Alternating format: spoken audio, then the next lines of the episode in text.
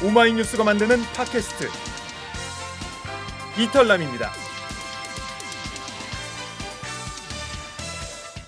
이털남 수요일 편은 귀차니즘이 방송됩니다.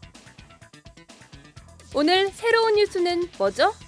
오늘의 귀차니즘은 이건희 이후 삼성 어디로 가나입니다. 이건희 회장 입원으로 관심이 커진 삼성그룹 경영권 승계와 우리 경제에 미칠 파장을 집중적으로 파헤칩니다.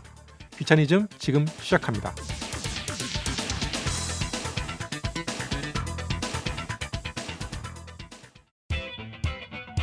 경제 뉴스가 어려운 분들 귀를 열고 찬찬히 들어보면 경제가 쉬워집니다.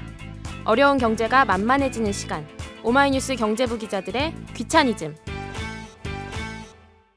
청취자 여러분 안녕하세요. 오마이뉴스 경제부 기자들이 만드는 귀차니즘 5월 셋째 주 방송을 시작합니다. 진행을 맡은 저는 경제부 김시현입니다. 세월호 특집 방송과 연휴 때문에 두 주 연달아 방송을 쉬었는데요. 그 사이 김지혜, 김동환 기자가 세월호 기획지휘팀에 파견돼 오늘은 저와 김종철 기자가 함께 진행합니다. 진행은 처음이라 많이 떨리고 어색한데요. 더 많은 응원 부탁드립니다. 먼저 지난 한 주 경기 뉴스부터 간단히 정리해 보겠습니다. 첫 번째 코너 경기 뉴스 톱 5입니다.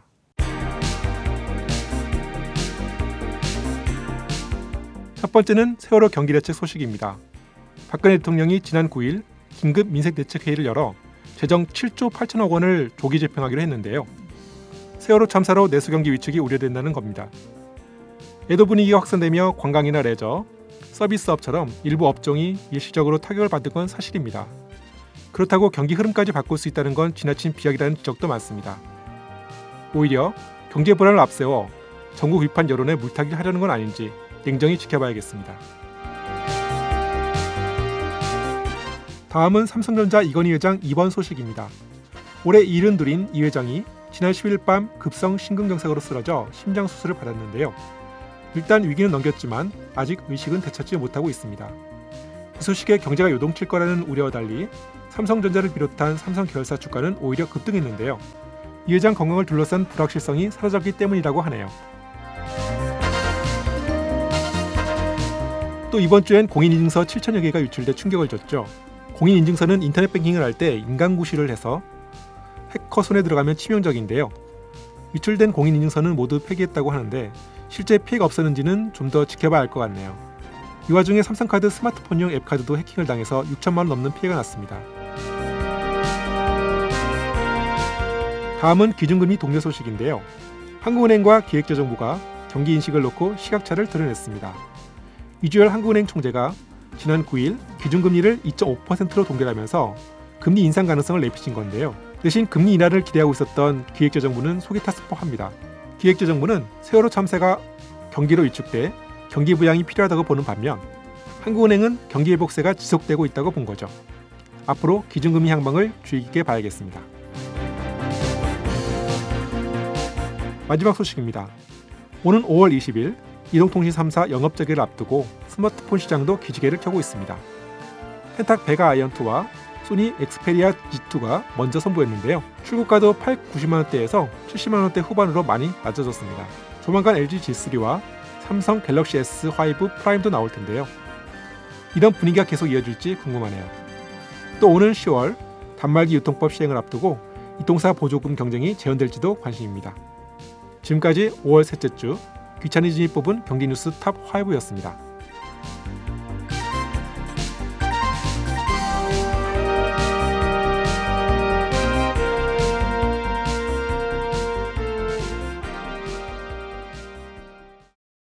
자 이번 주 뉴스에 대해서 한번 좀 얘기를 한번 나눠보겠습니다.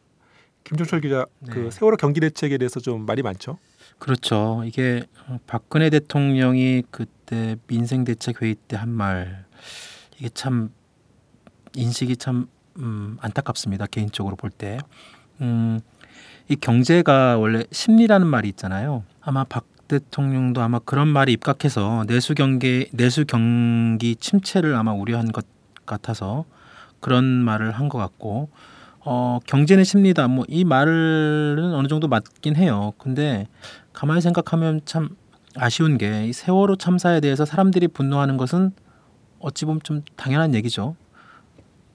문제는 그 분노가 이미 그동안 많이 쌓여 왔다는 거예요. 그래서 그게 우리 그 일반 그 국민들 서민들 보면 뭐 고용 문제나 일자리 뭐 물가 이런 문제들이 실업 문제 뭐 이런 거 다 이미 그 쌓여 있었고 또 뭐 하나 제대로 된 게 없는 상태에서 또 세월호 참사까지 터졌고 뭐 양극화 얘기는 뭐 더 이상 뭐 이제 이 아마 이제 뭐 식상한 주제까지 될 정도로 이미 그렇게 뭐 우리 그 일반 국민들의 경제 생활에 이렇게 쌓여져 있던 그런 뭐 분노 이런 것들이 돼 있었던 거죠. 세월호 참사 때문에 마치 경기가 위축돼서 아무런 이런 뭐 경기 부양 대책을 한다고 하지만 정말로 그 이번에 내놓은 뭐 그 재정을 좀 조기 집행한다는 것도 얼마나 실효성이 있는지도 모르겠고 문제는 지금이라도 어 국민들이 원하는 그리고 국민들의 피부에 와닿는 그런 서민 대책 뭐 아주 쉽게 얘기해서 뭐 지난 그 대선 후보 때 말했던 경제 민주화라도 다시 제대로 하겠다고 하고 국민들한테 좀 먼저 머리를 숙이는 게 아마 더 그런 경기 대책 의 근본적인 처방이 아닌가 그런 생각이 좀 들어요. 이게 참 아쉬운 생각이 좀 들었고요. 뭐 정부로서는 뭐 충분히 경기 부양하겠다고 할 수 있는데 그렇죠. 그만큼 이제 국민들의 어떤 불신이 큰 것 같습니다. 네, 그렇죠. 저는 이 공인인증서 문제가 심각한데요. 네, 사실 그렇죠. 그동안 이제 시민단체나 이쪽에서는 공인인증서를 폐지하자는 주장이 많이 있었거든요. 그만큼 좀 불안전하다는 건데 사실 이 7정권이라고 하면 뭐 숫자적으로는 많지 않은 것 같지만 이게 그 지난번에 카드사 그 개인정보 유출 같은 그런 개인정보와 이제 결합이 되면 엄청난 또 파급력을 발생할 수 있는 거거든요. 이번 처음이죠 공인증서 이게 7천 건이 유출된 게. 아닙니다. 과거에도 이제 있긴 아, 했는데 그렇군요. 건수 네. 자체가 뭐 수백 건, 수십 건 이제 그렇게 소량이었기 때문에 그렇게까지 파급은 안 컸는데 이번 같은 경우에는 좀 숫자가 좀 많은 편이었던 것 네. 같습니다. 사실상 공인인증서가 이렇게 유출되고 하면 진짜 인터넷 뱅킹 때 공인증서 곧바로 연결해 가지고 등록하고 곧바로 이렇게 결제된 게 많지 않아요? 그렇죠. 그렇죠. 그러니까 아직 뭐 구체적인 피해가 밝혀지진 않았는데 네. 이게 이제 조사를 해보면은 실제로 어떤 피해가 된 사례라든지 이제 그런 게 만약 발견된다면 파장은 더 커질 것 같습니다. 음, 그렇군요. 네, 오늘 여기까지 하고요. 다음 이슈 보기로 넘어가겠습니다.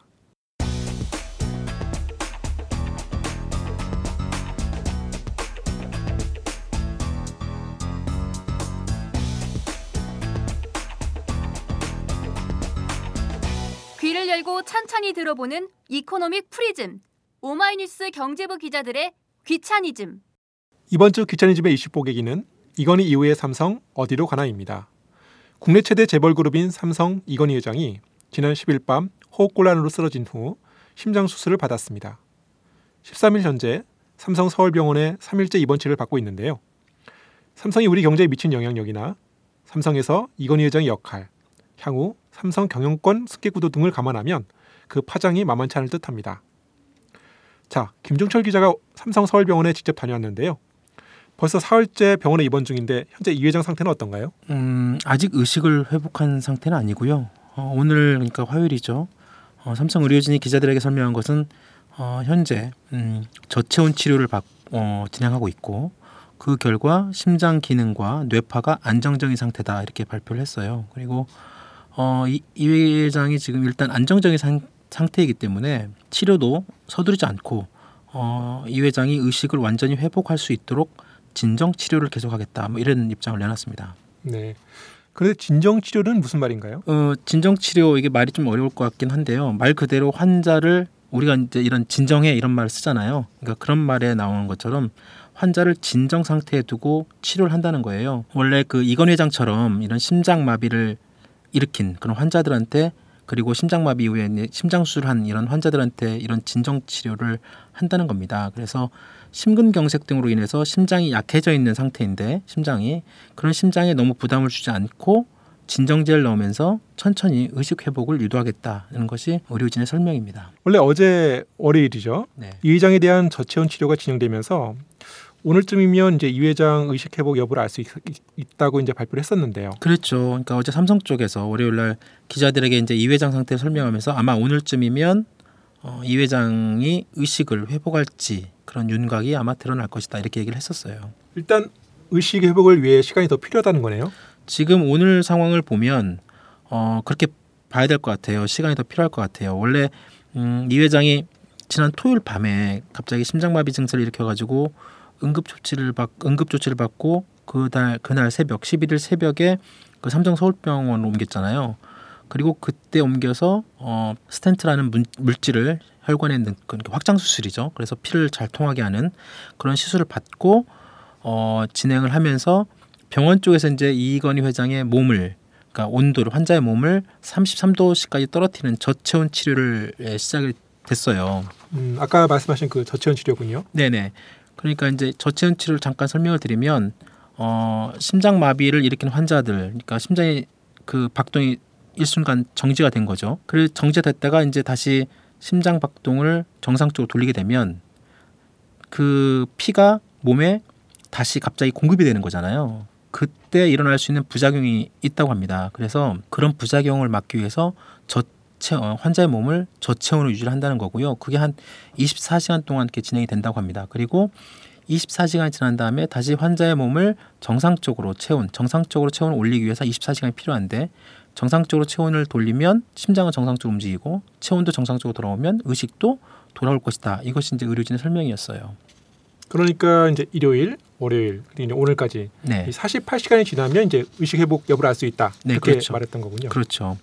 근데 이제 이게 중요한 게 음, 어떤 환자든 그 수술 마치고 의식을 찾는 게 참 중요하잖아요. 그래서 어, 또 뭐 심장마비를 일으킨 그리고 심장마비를 겪은 환자들의 경우에 의사들 얘기를 쭉 들어보면 어, 정도에 따라 큰 차이가 있다고 합니다. 그러니까 심근경색이 오더라도 곧바로 응급 조치하고 시술이 이루어지면 일주일 안에 큰 무리 없이 일상생활 복귀가 가능하다 이런 사람도 있고 또 반면에 그 심장이 이제 멈춰선 시간, 정지 시간 이런 상태 그리고 환자 상태, 환자의 몸 상태 이런 것들에 따라서 다른 장기 뭐 뇌든 아니면 밑에 뭐 다른 장기에 영향을 줘가지고 음, 치료가 더 오래 갈 수 있다 이런 얘기도 하고 있습니다.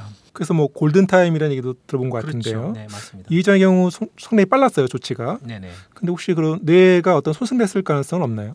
그것이 참 중요하죠. 뇌 손상 여부가 그 심장 박동이 정지됐을 때 그게 단 몇 초라도 뇌그 그피그 공급이 줄게 되면 뇌에 큰 어떤 치명적인 그 영향을 주게 되는데 그래서 기자들도 그 이 부분을 많이 물어봤어요. 어제도 물어보고 오늘도 물어보고 과연 이 회장의 어떤 뇌 손상 여부 그래서 물어봤는데 하여튼 삼성 쪽도 뭐 정확한 답변을 못 하고 있고 의료진도 그에 대한 정확한 얘기를 하지 않고 있다고 합니다. 그래서 음, 일단 이 회장이 의식을 언제 회복할 것이냐 이게 좀 중요할 것 같고요.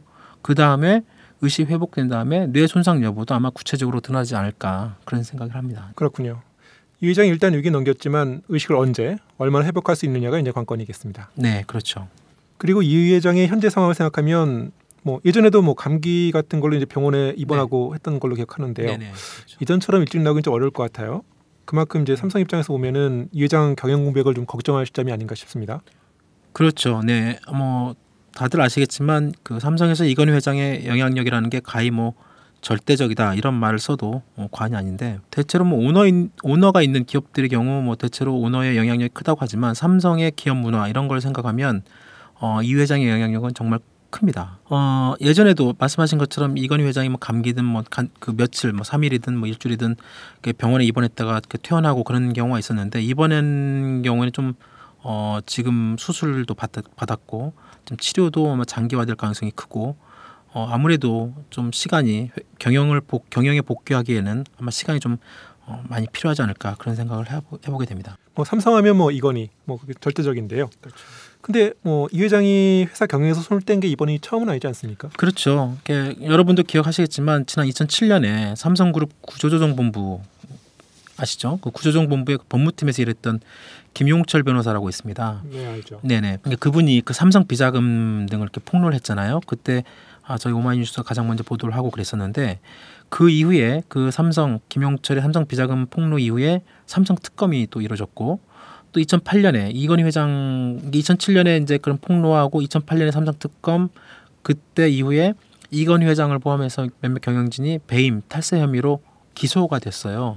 가지고 그때 이건희 회장이 그 지금도 그 잘 아시겠지만 그 그 경영진을 뒤에 딱 세우고 국민들 앞에서 경영에서 물러나겠다 이렇게 선언을 하고 퇴진을 한 적이 있었죠. 네 그때 장면이 아직도 눈에 선한데요. 네네. 근데 몇 년 안 돼서 다시 복귀했죠. 그렇죠. 그러니까 삼성 특검이 그때 기소하고 그 다음에 법원에서 유죄 판결까지 받았어요. 물론 뭐 이명박 정부 때 이 회장, 이건희 회장만 특별 그걸 뭐 원샷 사면인가 그랬죠. 특별 사면을 해가지고 서류상으로는 뭐 죄가 사라지긴 했지만 여하튼 2008년 그리고 2009년 그때 글로벌 경제 위기 이렇게 지나오면서 이건희 회장이 2010년에 다시 경영 복귀를 선언합니다. 그리고 그 예전에 그 삼성 비서실 역할을 했던 전략기획실 2008년에 이 회장 퇴진할 때 같이 그때 해체를 했었는데 이 회장이 2010년에 복귀를 하면서 미래전략실로 미래전략실로 이름을 바꿔 달고 다시 만들었습니다. 그러면 이제 삼성 입장에서 보면은 이 회장 경영 공백이 거의 이제 4년 만에 다시 발생하는 거군요. 그렇죠. 2010년에 이제 경영에 복귀를 했고 다시 이번에 어, 병원에 입원을 하게 되면서 어, 공백이 생기게 되면 4년 만에 다시 이제 경영 공백이 생기게 되는 건데 어, 2010년에 복귀한 이후에 이건희 회장이 보통 그 항상 써왔던 위기론, 위기 경영이다. 네. 그리고 이번에 또 마하 경영이다. 뭐 빠르게 움직여야 된다. 그렇게 하면서 그룹의 어떤 굵직굵직한 어떤 투자나 인사 이런 부분에서 이 회장이 직간접적으로 참여해 오다가 이번에 이제 병원에 입원하면서 예전처럼 경영에 참여하기는 아마 어렵지 않을까 이런 생각을 하게 됩니다. 그래서 그런지 이번에 이제 큰아들인 이재용 삼성전자 부회장으로 이제 경영권 승계 이야기가 많이 나오고 있습니다. 네, 그렇죠. 그럴 수밖에 없습니다. 이재용 부회장으로 삼성 경영권 승계 얘기는 뭐 이미 아시다시피 꾸준히 나왔었고요. 이미 오래전부터 뭐 잘 아시다시피 나왔었잖아요.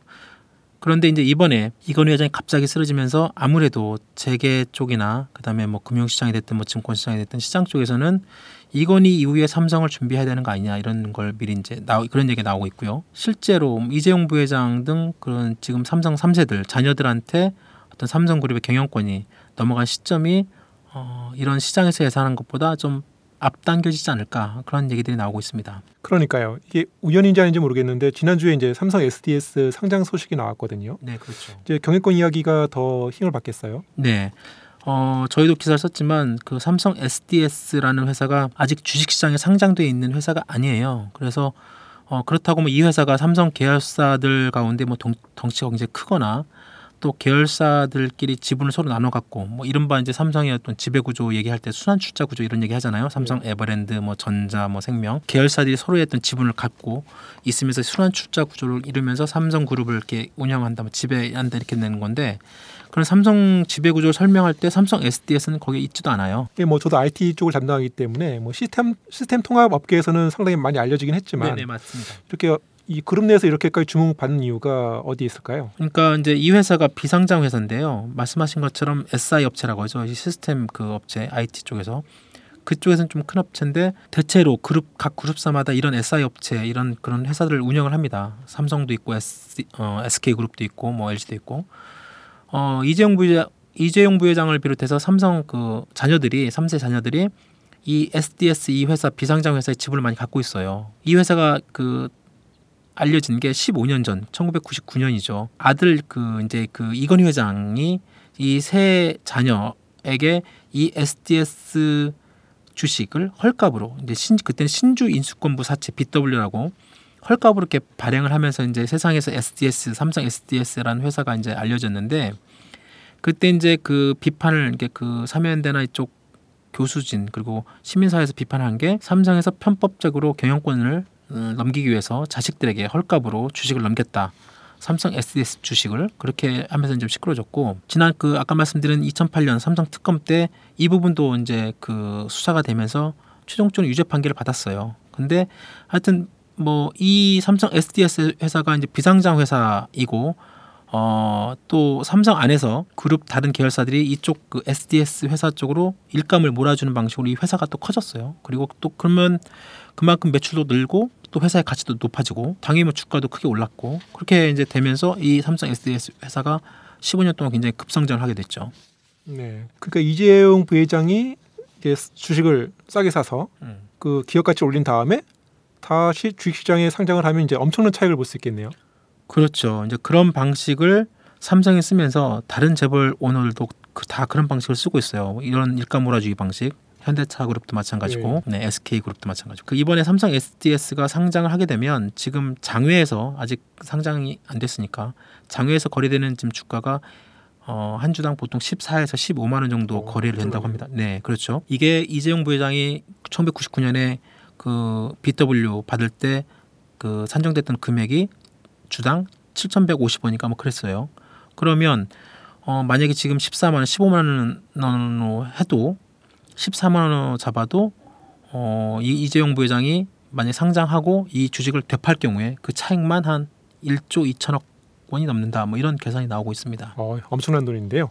그 돈으로 이제 그룹 경영권 승계 때 이제 쓸 수 있겠군요. 그렇다고 봐야죠. 지금 뭐 이건희 회장이 병원에 있지만 어, 사람이든 뭐 기업이든 만, 항상 뭐 만약의 만약의 상황을 대비를 해야 되니까 그래서 이제 삼성 SDS 상장 그 발표를 했는데 지난주에 이 삼성 SDS 상장을 두고 시장에서는 삼성 3세들이 향후 그룹 경영권 승계 과정에서 아마 음, 어마어마한 상속세, 세금 내지는 또 각종 이런 또 지분을 또 늘리려면 어, 돈이 필요하잖아요. 그래서 삼성 SDS 주식을 어, 팔아서 그 돈을 가지고 각종 세금이나 각종 지분 늘리기 하는 그런 실탄으로 쓸 것이다 이런 얘기들이 있고 뭐 이런 얘기들이 나오니까 이제 뭐 당장 삼성 쪽에서는 어 당장 뭐 우리 대주주가 그 삼성 SDS 상장한다 하더라도 어 주식을 처분할 계획이 없다 이렇게 발표를 했는데 지금이야 뭐 당연히 그렇게 발표를 할 수밖에 없겠죠. 예, 공교롭게 지난번엔 저희 우리 기찬이즘에서도 이 삼성 경영권 승계 문제를 한번 다뤘었는데요. 네. 그때도 이제 말씀하셨는데 이미 작년 말부터 삼성 계열사들끼리 이제 흡수합병 등이 많이 진행돼 왔잖아요. 네네. 그렇다면 이번 이 회장의 건강 이상으로 이제 더 탄력을 받을 수 있겠다. 그렇게 볼 수 있겠군요. 그렇죠. 이제 어, 지난번에도 저희가 말씀을 드렸지만 지금 삼성 경영권 승계를 두고 여러 가지 시나리오들이 많아요. 그런데 이제 이게 아직 구체적으로 드러나는 것은 없고 어, 이 음, 그때 어, 이 말씀을 드리면서 분명 언젠가는 3세들에게 경영권이 넘어가긴 할 것이다. 그리고 지금 진행 중인 삼성 계열사들의 해처 모여 이런 것들도 다 그런 과정이 있다라고 이제 말씀을 드렸는데 그러면서 이제 어, 앞 으로 그런 완벽 어, 완전한 경영권 승계까지는 좀 시간이 좀 걸릴 것이다 이렇게 말씀을 드렸었어요. 근데 이번에 이건희 회장이 갑작스럽게 심장마비로 병원에 입원하면서 어, 이제 앞으로 이런 경영권 승계 과정 그리고 경영권 승계 시기 이런 것들은 좀 더 앞당겨질 가능성이 높다 이렇게 시장에서는 보고 있는 것 같습니다. 음, 이건희 회장의 뭐 심장마비는 아무도 예상하지 못했잖아요. 그렇죠. 네. 근데 오늘 오늘 화요일이죠. 이 삼성전자 주가는 좀 올랐나요? 네 어제 이어서 오늘도 삼성전자 주가는 올랐어요. 그 어제 그래서 이제 오늘 주가가 삼성전자 주가가 140만 원 딱 기록을 했던데요. 어제도 약 4% 폭등을 했고 어 다른 어제도 삼성물산, 삼성생명 이런 주식들이 다 올랐어요. 근데 이제 오늘은 삼성전자는 올랐는데 삼성생명이나 삼성물산 약간 떨어졌어요. 어제보다는 약간 떨어졌는데 이들 하여튼 전체적으로 이건희 회장의 그 병원 입원 소식 이후로 삼성의 어떤 주력 계열사 내지는 어, 삼성 지배구조와 연관되어 있는 그런 주력 계열사의 주가는 다 올랐다고 보면 됩니다. 네. 아까 톱뉴스 말씀드릴 때도 지적을 했었는데요. 주말에 이건희 회장이 쓰러져서 이제 삼성 주가들도 이제 떨어질 거다. 이제 그런 생각 예상이 많았는데 결과는 정반대였네요. 그렇게 된 거죠. 이틀 동안 지금 현재 주가만 보면 그 이유는 이제 뭐 여러 가지 해석과 분석들이 나오는데 대체로 그 더 이상 이건희 회장의 건강 이상 설은 설이 아니라는 거죠. 그러니까 그만큼 그런 주식시장 이 돈이 움직이는 이런 쪽에서는 불확실성이 되게 어, 안 좋은 건데 그런 불확실성이 제거가 됐고 또 앞으로 삼성전자 등 그런 그룹 주력 기업들의 경영권 승계 이렇게 같이 맞물리면서 아마 주가가 오를 것이다 이런 기대감 때문에 돈이 지금 그쪽으로 몰리고 있는 겁니다. 그렇군요. 이 돈은 냉정한 것 같습니다. 그렇죠. 우리 사회에서 이 삼성이라는 기업이 참 여러 가지 의미가 있어요. 지금이야 뭐 우리나라를 대표하는 글로벌 기업이고 매출이나 고용 등에서도 이제 큰 위치를 차지하죠. 네. 하지만 또 이제 삼성공화국 논란이나 문호조 경영, 반도체 노동자 사망 사건, 이 명함이 엇갈리고 있는데요. 음, 삼성 이 말씀하신 것처럼 삼성만큼 우리 사회나 정치, 경제, 뭐 문화 안걸 삼성만큼 우리 이런 모든 거에 안 걸려 있는 그런 기업도 없을 겁니다. 그러니까 이제 삼성공화국 이런 말도 나오고 있고 국민들 사이에서도 이 삼성을 두고 참 감정이 엇갈리는 그런 애정이 있는 것도 분명하고요. 또 그 삼성전자가 정말 이 일본의 그 거대 기업인 소니 또 뭐 핀란드의 어떤 그런 글로벌 기업의 어떤 노키아 이런 기업들을 제치고 세계 정상급인 어떤 그런 전자기업으로 갈 거라 갈 것이다 이렇게 상한 학자나 그런 사람들 별로 없었거든요 몇 년 동안에 보면 그런데 하여튼 이런 삼성전자가 어떤 글로벌 기업으로 성장한 건 맞고 또 그 중심에 이건희 회장이라는 사람이 있었던 것도 사실입니다. 그러면 이제 이 이건희 회장 이후에 삼성은 과연 어떻게 갈 것이냐? 물론 뭐 그 삼성도 하나의 민간 기업이니까 섣불리 저희들이 뭐 말하기는 좀 그렇지만 그 삼성그룹 자체가 매출만 334조 원에 달하고 이걸 우리나라 전체 GDP로 따지면 20%가 넘는 수치거든요. 그러니까 삼성그룹은 단순한 어떤 기업 차원을 넘어선 거죠. 그래서 어, 지금 우리나라 경제에서 이, 이런 어떤 특정 기업의 쏠림 현상 이렇게 큰 것 자체도 우리 경제는 별로 좋지는 않고 이것은 뭐 이것대로 정부가 어떻게 좀 비중을 줄이기 위한 노력을 별도 뭐 제도적으로 어떤 해야 되는 부분이 있다면 해야 되겠고 삼성 입장에서는 뭐 어차피 어, 이건 회장 다음에 이재용 부회장으로 어, 미래 삼성을 책임질 수밖에 없는 그런 이제 어, 구도고 흐름이 되고 있습니다. 그러면 이제 과연 이재용 부회장이 어, 그날 삼성의 어떤 이런 350조, 334조에 달하는 그룹, 뭐 그렇게까지는 모든 그룹을 다 지휘 통솔 하지는 않겠지만 전자를 비롯한 주력 계열사를 어, 움직일 수 있는 그리고 이재용 부회장이 과연 그럴 만한 능력이 있는지 그리고 우리 사회와 좀더 어, 소통하고 또 지금보다 국민에게 좀 인정받는 그런 그룹을 만들 수 있느냐 이런 것들은 아마 이재용 부회장이 국민들한테 보여줘야 되지 않을까 이런 생각을 좀 해봤습니다. 네. 그 외신을 보니까 재밌는 지적이 있더라고요. 그 애플의 이제 스티브 잡스가 이제 몇 년 전에 사망했지 않습니까? 그렇죠. 음, 뭐 이제 이런 나- 얘기를 하기는 조, 조심스럽겠지만 이건희 회장이 이제 그 삼성이 없더라도 음. 이 스티브 잡스 사망 때만큼의 어떤 충격은 없을 것이다. 이제 그런 좀 얘기가 있던데요. 네, 그렇죠. 이제 경우는 좀 다르겠습니다만 이 애플이나 이제 다른 외국 기업과 달리 우리나라 같은 경우에는 어, 그, 그 자녀 상속이 당연한 것처럼 이제 이렇게 비춰지는 이런 모습도 그렇게 좀 바람직해 보이질 않는 것 같습니다. 네. 오늘 우리가 준비한 소식은 여기까지입니다. 이 방송은 신바님 클럽 여러분의 후원으로 진행하고 있습니다. 항상 감사합니다.